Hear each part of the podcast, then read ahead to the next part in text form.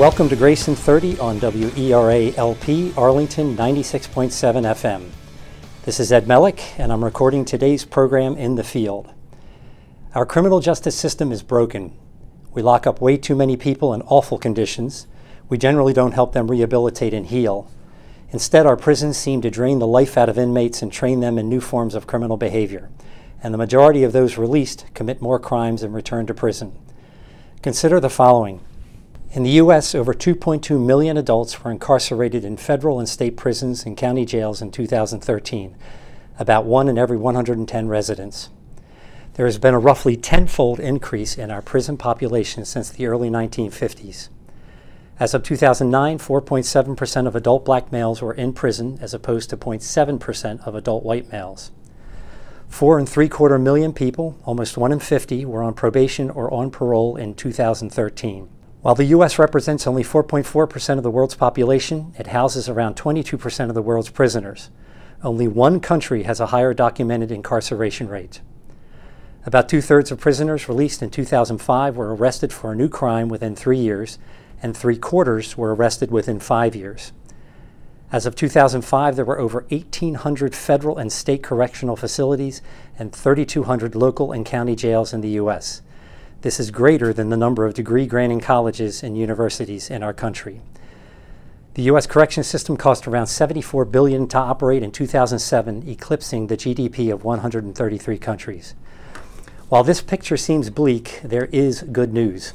Today I'm joined by James Ackerman, the president and CEO of Prison Fellowship, the nation's largest outreach to prisoners, former prisoners, and their families.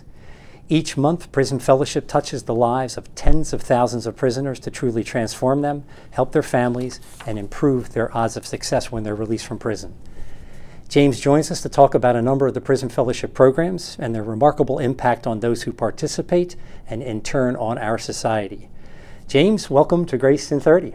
Uh, thank you so much for having me. I appreciate it. Really good to be here. Um, sorry for the long intro. A lot of data there. No, look, you painted the, a picture of the problem very well.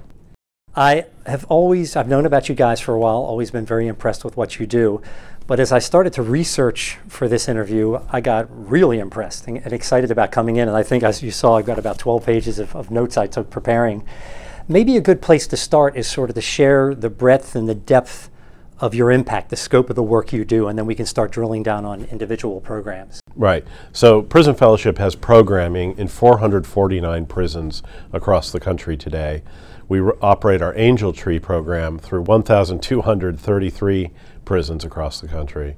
Um, and we have our year long, most of them year long, intensive academies in today 76 prisons in 23 states and we can break down each one of those as we uh, go through our conversation.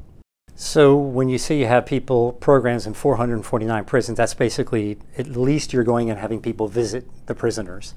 And then you have formal programs, the academies, in a subset of those. Yeah, so we operate things like Bible studies, individual courses uh, in state and federal prisons, and even county jails all across the country.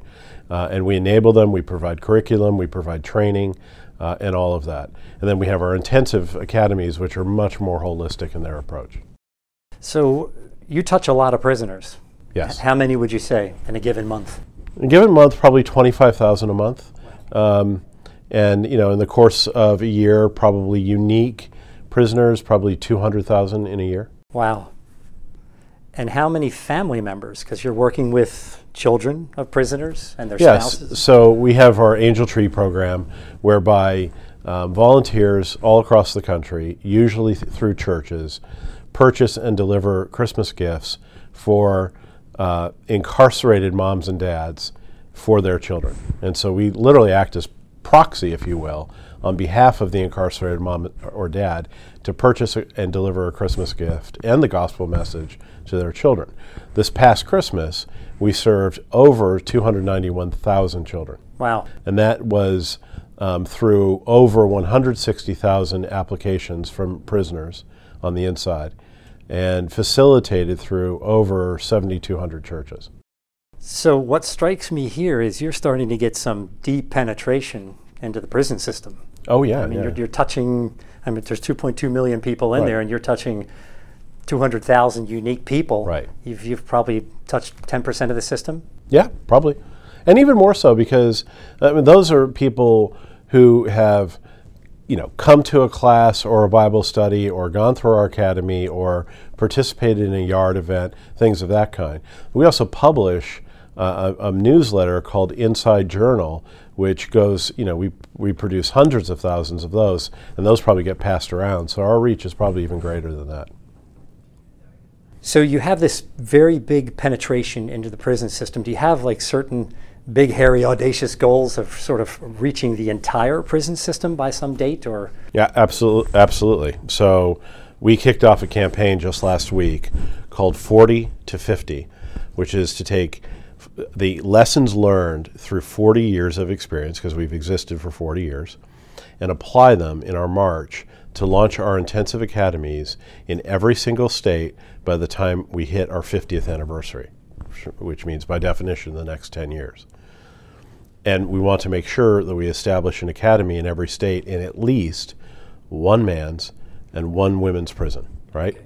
And uh, so, take the state of California, for example. We have 15 of our lower intensity academies there, right? But you might have another state that can only support w- one in a men's prison, one in a women's prison. And so, we want to just make sure that we have uh, everybody covered as much as possible. Uh, our goal is to grow from 76 today um, and literally 76 today because our 76th opened today um, to 172 academies in 10 years. You know, you mentioned two women's prisons. Um, I was reading some research by someone named Byron Johnson. Yeah, yeah, I- sure. I'm sure you're Yeah. familiar with. And he said something that was really sad and shocking to me. And he said that basically people don't come and visit female prisoners, that people come to see the males. They have wives and children and they come in and see them. But that this, the condition in female prisons is a lot different. They don't have as much attention from people on the outside, which kind of breaks your heart when you hear something like that. What's the mix of male and female prisoners that you visit? And, and are you trying to make a more and more concerted effort to see and help the female prisoners? Absolutely. We are absolutely making a more concerted effort to serve women prisoners. W- women prisoners are the minority by a, f- by a fair margin um, than men prisoners, but they have very different issues for the most part. You will find with women that a common thread in their narrative is twofold. One I knew about before I came here, and the other I learned. The one I knew about is b- abuse. Most women in prison have suffered abuse at the hands of usually a man um, at some point in their life, whether it was a father or a stepfather or a mother's boyfriend or um, a husband or boyfriend themselves. Um, they suffered abuse. The thing I didn't know, but I learned, is that the other common thread is addiction. So often, to maybe anesthetize the pain of the abuse, they get involved in drugs, and then that leads to criminal behavior. So you have people who are in prison, women who are in prison for violent acts, but violent acts against people that were abusing them, right? Um, or you have women who are in prison who have committed uh, robberies, for example, but it was a robbery to per- feed the drug habit, right? And so, um, you know, ministering to the needs of women is different than what is needed for men. So, are your programs tailored for They that? are. They absolutely are. So if you go to uh, a state like Minnesota, is a really good example. So in Minnesota, we have four of our academies. Yeah, we have two high intensity academies where re- literally prison fellowship staff are in the prison every day, right? And then we have two lower le- lower intensity academies where prison fellowship supervises and equips volunteers who go in and, and do a few hours of teaching every week, right? Um, in the uh, there is one women's prison in the whole state of Minnesota, and it's called Shakopee. And Shakopee has every level of security. So it has absolutely low security to to solitary confinement.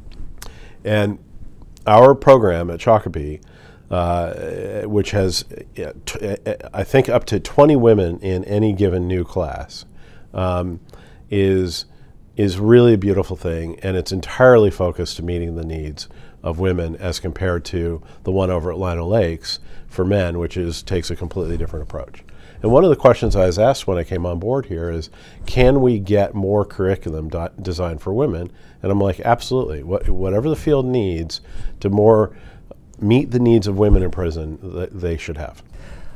Uh, just a quick break, give you a, a small breather. Uh, we're talking to James Ackerman, the president and CEO of Prison Fellowship, the nation's largest outreach to prisoners, former prisoners, and their families, working with tens of thousands of prisoners to truly transform them, help their families, and improve their odds of success when they are released from prison. I want to talk a little bit. I, I, went on your website. There sort of seem to be five general areas where you guys work restoring prisoners, inspiring wardens, uh, ministering to the families, eliminating the second prison after release, and uh, advocating for restorative justice. That's a lot, a lot of things you guys are involved in. Um, what, what is surprising me, though, I wanted to spend a little time on is to talk about just the brief history of you know Chuck Colson starting things. I heard a speech he gave back in 2010 where he noted that uh, you were running 10 prisons, but now you've got academies in 76. So that's a lot of growth in six, seven years, and you're sort of shooting up exponentially from here, trying to get more and more prisons added. Give me a little history, just a, like a rapid history of how things got started with him maybe talk about the, the InnerChange program. That was the first prison that you guys worked in back in, uh, I think it was 1979. So Chuck founded Prison Fellowship 40 years ago. Um, depending on the age of your listeners, they will either know Chuck really well or they may not have heard of him at all. Um, but Chuck Colson was uh, Nixon's special counsel and went to prison for a crime related to Watergate. Um, when uh, Chuck Chuck became a Christian not long before he went to prison, but he did become a Christian before he went to prison. And while he was in prison, he discovered that incarcerated men, and women for that matter, are among the most marginalized in society. And he made a decision that he would commit his life to serving their needs. Chuck came out of prison with two great passions. The first was to serve the needs of incarcerated men and women and their families, and the second is biblical worldview, right? And so, Prison Fellowship, in a sense, is an organization that focuses on, on delivering biblical worldview to a specified client, which is incarcerated men and women and their families. Um, Prison Fellowship has grown substantially um, over the years, but in part because the, the corrections environment has become very friendly to our organization, right? Our programs work, and the word has gotten around that men and women who are graduating from our programming are less likely to return to prison than the state average. And so, um, you know, states want programs that work. We can't have a situation like you. We can't continue to have a situation situation like the one you outlined when you started this interview. I mean, it's ridiculous. 2.2 million people in prison today. We incarcerate nearly 25% of the global incarcerated pop- population. It's it's ridiculous, right? It does, it's, it's untenable. States can't afford to keep locking more people away. They have to come up with a better solution. And they have to introduce programming that works, that puts productive people back into society, reduces pr- prison population, and creates safer communities. You bring up an interesting point because I've thought so many times 2.2 million people, this is like an, a standing army, a workforce. Absolutely. I mean, we could be teaching these people a whole host of skills, whether Absolutely. it's trade skills or computer skills or whatever. Right. It seems like the only thing, and correct me if I'm wrong, that we started to do is allow the prisoners to start working out, mm-hmm. and now they're becoming super criminals, getting incredibly strong. Yeah. You know, while they're in prison. Are any of your programs focused on, you know, first you got to work on the, the core of the person, yeah. work on the heart and change them. But are you doing things to help them to develop skills and life skills that they can come out and get work and be engaged? Yeah, so we don't run job programs per se, but increasingly states are introducing job training programs in prisons. Michigan is one of those states. They have wonderful job training programs to learn carpentry, learn auto mechanics, learn welding, learn all kinds of trades that you can take on the outside. But in our academies, there's basically four legs, if you will, to our academy. The first is that we our primary focus is to adjust the criminogenic thinking of a person, right? If what you think it is to be a man is to be strong, to be built up, to be tough, to be all tattooed, to defend your gang affiliation, that's what it means to be a man. We want to address that and help you understand how God sees what it is to be a man, how God sees you as a person of value, that He gifted with unique and specific gifts and has a plan for your life. So that's where we start, right? The gospel is at the center of what we do. But we invite anybody into our programs. We don't discriminate against anybody. You can be of any religion or no faith at all and come into our academy, right? We're going to present you a God centric uh, focus on what it means to be a man in the Christian faith, but you respond as you feel called, right? The second leg is we really seek to d- address what I call the first cousins of one's criminal past. Yeah? So that may be addiction issues. That may be anger management issues. We address those things in our academies, right? You're going to go through our addiction recovery programming because we want you to grasp and grapple with those issues while you're in prison, right? Um, the third is relationships, right? What do healthy relationships look like? So many men in prison were not raised by a man who was a healthy father, right? Some were, but many were not. And so we're going to teach you what it means to be a good dad, for example, or to be a good husband, right? And then lastly, we deal with practical life skills how to manage money, how to conduct yourself in a job interview, and things of that kind. Because our goal at the end of the day is to help you become a productive citizen in and out of prison, right? One of the decisions that Prison Fellowship made some time ago was that in all of our academy classes, even though most of them are orientated towards pre release, we always have long termers or lifers in every class. Why? Because they become advocates of hope and peace back in the prison units, and they also become mentors and counselors to the men in the current class. That's deep. That's very encouraging. I yeah. mean, to give them some higher purpose, absolutely, even though they have a sentence that's going to keep them there the entire time. There's a woman at Shakopee, this prison I mentioned to you, and I won't name her name just for the sake of protecting her identity and and and and uh, and you know victims uh, of of her crimes, but she went to prison for a double double murder right? She's never getting out. She has two life sentences, right? And so, um, so, but she has become one of these women who went through our program and is now a counselor to the women in the current class and has absolutely given her purpose in life. She gets every every morning and can't wait to get to do her new job. That's great. And she knows she's not going anywhere. Yep. So it's not like she's sitting there filing a bunch of appeals and this and that. No, she's going and doing her thing, which is helping these women avoid going down the path that she went. Yep.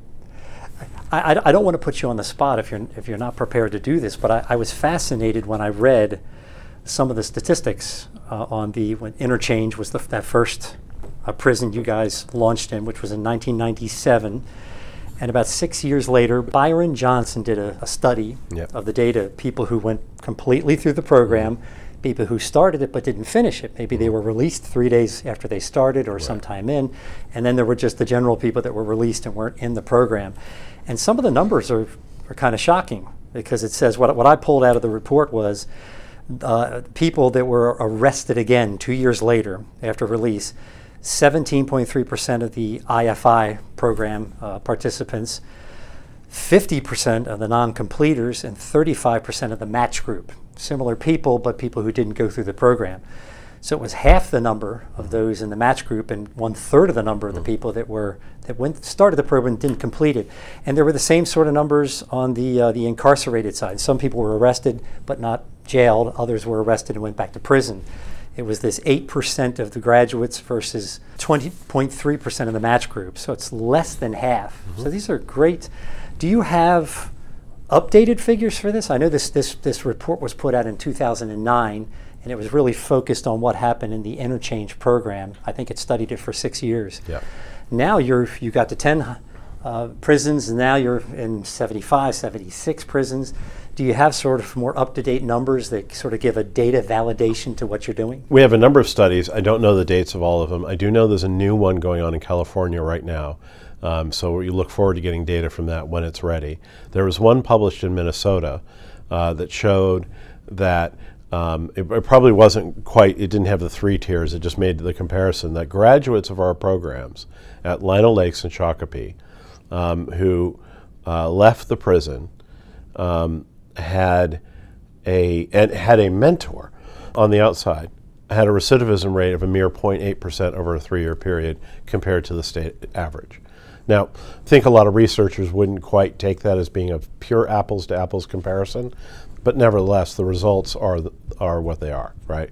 People who are prepared to have a mentor live in their lives and help them carry on what they learned in prison um, and who can introduce them to businesses that are more likely or more apt to hire people who've spent time in prison and are um, you know willing to sit down and fill out the credit app that you need to fill out to get your first apartment and this and that uh, those those people end up living much more successfully I wanted to read something Byron Johnson he wrote a book called More God Less Crime yeah and at one point he gave a I speech. I think he's at Baylor now, right? I, I think so. Yeah. And uh, funny story because he's, you know, he's, he's a, a Christian. Right. He's a, a, data scientist and he's a criminologist. Right.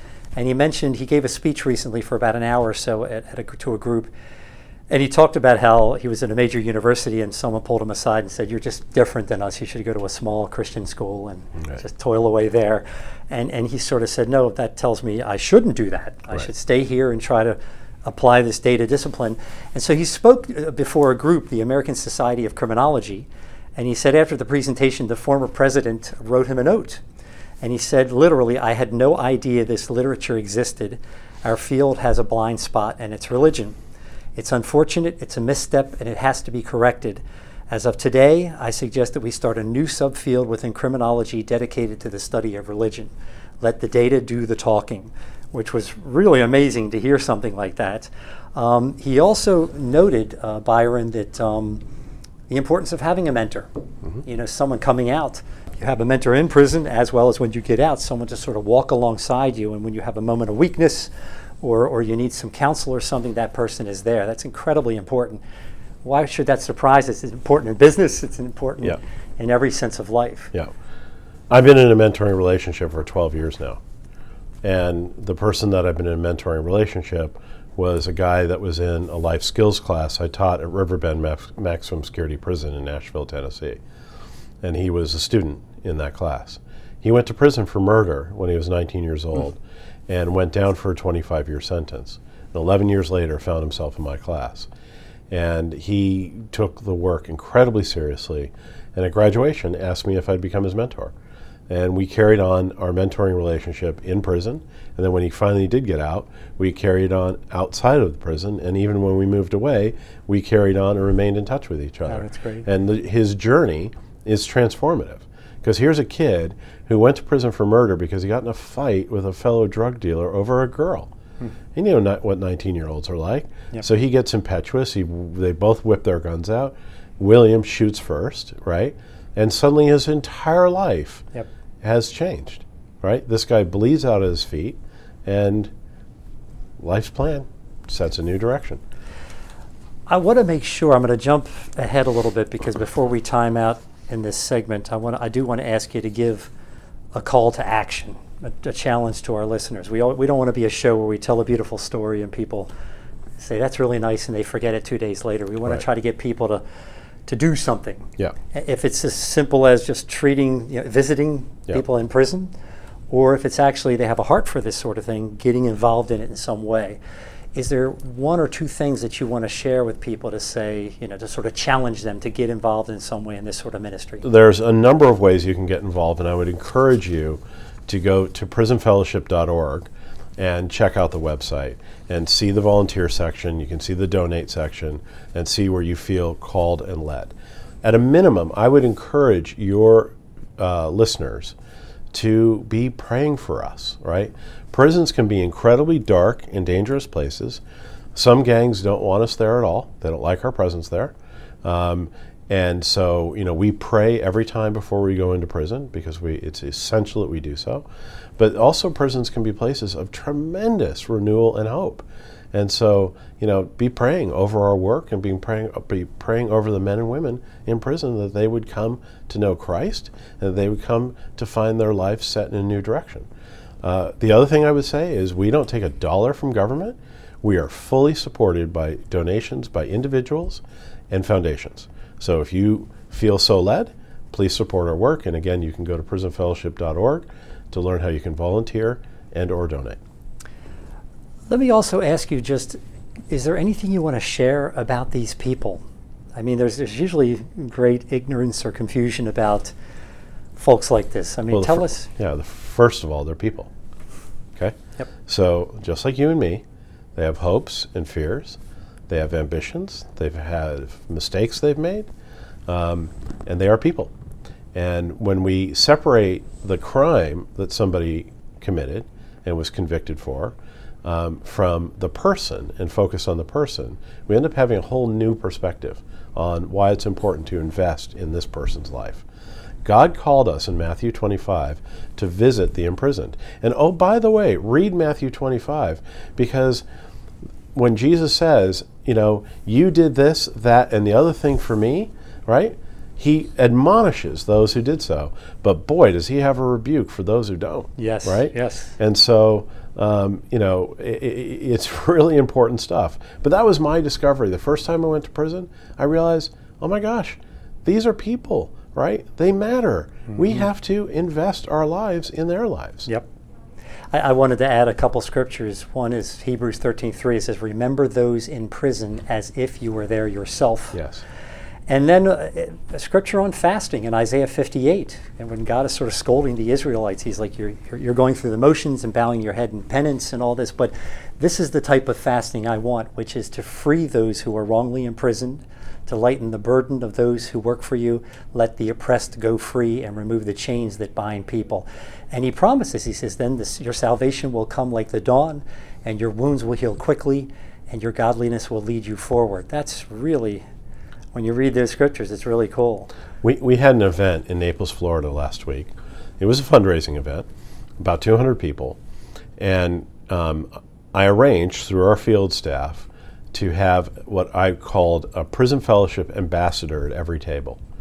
The prison fellowship ambassadors, what they have in common is every single one of them is either a full time staff member of prison fellowship or a high impact volunteer. In other words, like a teaching volunteer, right, in prison, um, who had an intersection with prison fellowship while serving time on the inside. And you, you know, I'm telling you, you, you haven't lived until you've hugged a man who's six foot three and muscled and used to think about how he was going to break people in the yard and now just is so full of love he can't and has tears running down the side of his face and is just filled with joy. I mean, it's palpable. That's a, that's a great place to stop. It's a very encouraging place.